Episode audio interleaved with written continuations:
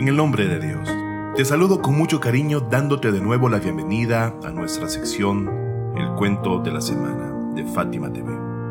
Hoy con una nueva historia que sabemos te será de interés. Tan solo te recuerdo que si aún no te has suscrito a nuestro canal de YouTube, lo hagas, para así no perderte de ningún cuento que se publica todos los sábados ni del contenido que hemos creado para ti. Ahora sin más, Vamos juntos a escuchar el cuento de esta semana.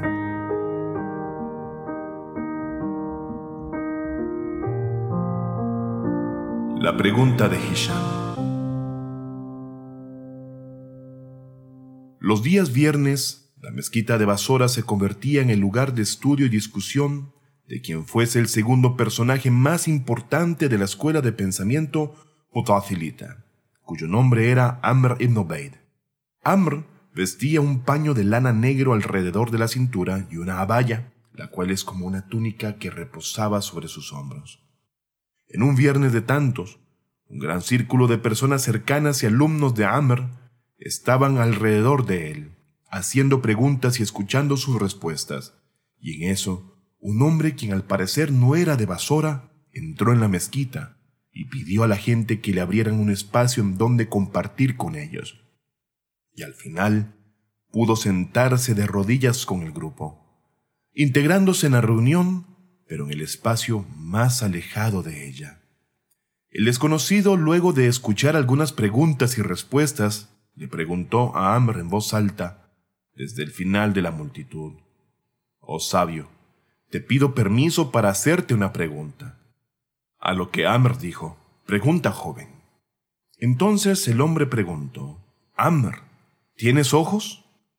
Con esta pregunta el joven extranjero hizo que el silencio de la mezquita se convirtiese en ruido y murmullo por doquier. Todos se volvieron hacia el final de la reunión para ver quién había hecho esa extraña pregunta. Amr dijo, ¿qué pregunta estás haciendo? ¿No puedes ver los ojos en mi cara? Entonces el joven de nuevo dijo, Esta es mi pregunta. Te agradezco si pudieses responderme. Amr dijo, aunque tu pregunta es ilógica, la responderé. Sí, sí tengo ojos. En el momento en que el joven obtuvo respuesta, inmediatamente formuló esta otra pregunta. ¿Qué haces con tus ojos? Y Amr dijo, veo colores y gente. De nuevo el joven lanzó otra pregunta. ¿Tienes nariz? Y Amr dijo, sí, y con ella percibo los olores. Seguido otra pregunta se generó por parte del inquietante joven. ¿Qué haces con la boca y los oídos, si tienes? Amr respondió, Con mi boca pruebo los sabores y con los oídos míos escucho los sonidos. El ruido de la multitud aumentó. El rostro del joven que preguntaba no parecía la de un tonto. Por eso la gente se preguntaba, ¿por qué razón hace estas preguntas tan sencillas e infantiles? Después de una pausa el joven preguntó, Oh Amr, ¿tienes corazón? Y él dijo que sí. ¿Y qué haces con tu corazón? Y Amr respondió, Con él reconozco todo lo que entra en estos órganos y articulaciones. El joven dijo, Ahora que todos los órganos y articulaciones están sanos, ¿por qué no son innecesitados e independientes del corazón? Y Amr respondió, Muchacho, siempre que los miembros sospechan de lo que se huele, se ve, se oye o se gusta, van al corazón y así se logra la certeza y desaparece la duda. El joven dijo, entonces, con base en su opinión y su descripción de los órganos del cuerpo humano, Dios creó el corazón para disipar las dudas sobre los órganos del cuerpo. Es decir, el corazón debe de existir de lo contrario, los órganos del cuerpo no estarían seguros y no llegarían jamás al estado de la certeza, ¿cierto? Amr dijo, sí, exactamente estás en lo correcto. Entonces el joven, quien aparentemente había llegado a su meta con sus preguntas, quería hacer su última pregunta y dijo, Oh Amr, Dios Todopoderoso no ha dejado que las partes de nuestro cuerpo sin la guía de quien disipa toda duda de los órganos en relación a su función, a modo de guía para determinar el camino correcto y no se vean en peligro.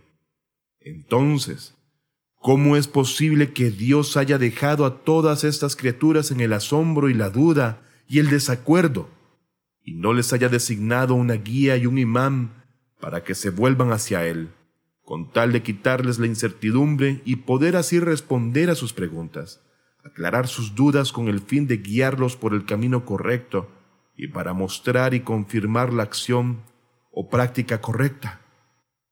Amr, quien según su propia creencia, es decir, los mutazilitas, siempre pregonaba a todos los seres humanos que ya no era necesario una guía y un imán después del profeta Muhammad sallallahu alayhi wa, sallam. Y él mismo permaneció en silencio y no tuvo respuesta. El argumento del joven fue impecable. Todos en la multitud miraban a Amr y esperaban su respuesta, pero no tenía respuesta. Su cabeza permanecía agachada y tan solo miraba al suelo en un frío silencio. Después de unos momentos, se volvió hacia el joven y le dijo, ¿De dónde vienes, joven? A lo que el joven le dijo, Vengo de Kufa. A lo que Amr respondió, Entonces, debe ser el sabio Hisham Hakam.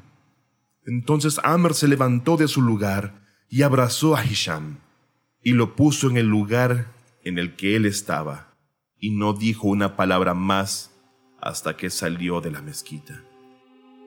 Cuando Hisham regresó ante el imam Sadek, la paz de Dios sea con él, unos días después, le contó esa historia. Y el imam Sadek se rió y dijo, Juro por Dios que este asunto también está escrito en los libros de Abraham y Moisés.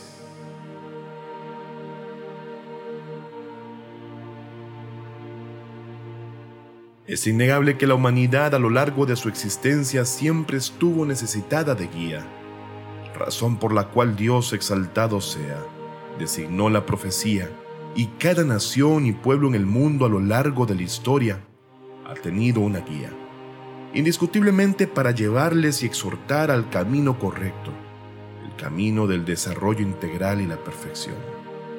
Esto mismo se aplica incluso luego de la partida de este mundo del bendito profeta Muhammad, que la paz de Dios sean con él y su familia purificada, el cual por directriz divina, sabía que el peligro siempre acechaba a su comunidad y el mensaje de Dios, tal como ya era común a lo largo de los siglos, y que con la llegada del Islam no habría una excepción.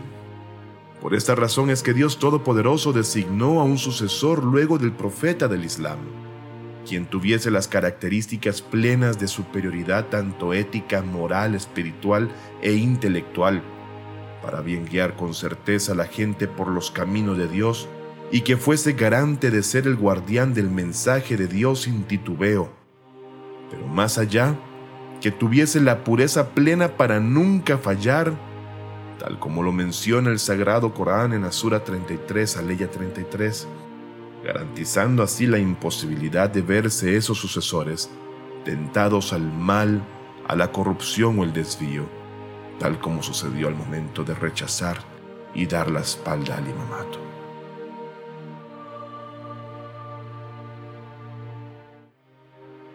Hemos llegado al final de este cuento.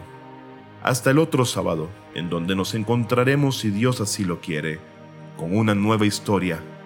Ruego a Dios Todopoderoso te dé lo mejor de esta y la otra vida a ti y a tus seres queridos. Por favor, cuídate y Dios te bendiga. Hasta pronto.